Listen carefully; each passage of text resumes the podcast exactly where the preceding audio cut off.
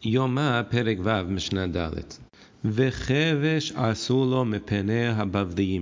a bridge going outside the temple over Yerushalayim so that the Babliyim, the Alexandrian Jews, the Jews in Israel called them Babylonian Jews because they had a low opinion for Jews from Babel, but really they were Alexandrian Jews, and they would torment the person that was bringing the Sa'ir Azazil. They would pull his hair and tell him, rush already, hurry and leave. We don't want our avonot, we want this kapara already.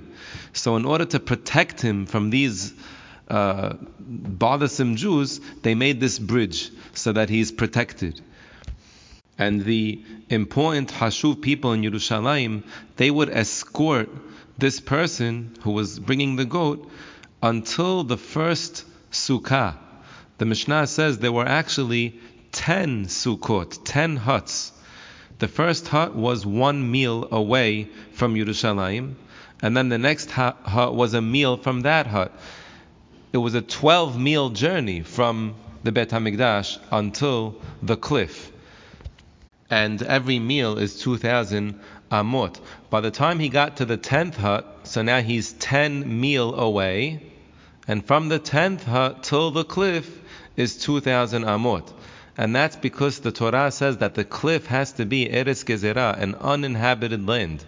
So we don't want a hut within 2,000 amot of the cliff. Now, now there were Jewish people who would spend the night of Kippur in each hut so that when this man reached the hut, the people who were sleeping there would escort him to the next hut. And this way he always had people escorting him. Now the Mishnah, instead of saying that there were 12 mil from the Bet HaMikdash until the cliff, the Mishnah says there were 90 ros, which is the same thing. A ros, gematria of the word ros, is 266. Every ros is 266 and two thirds amot. Seven and a half of them make a mil.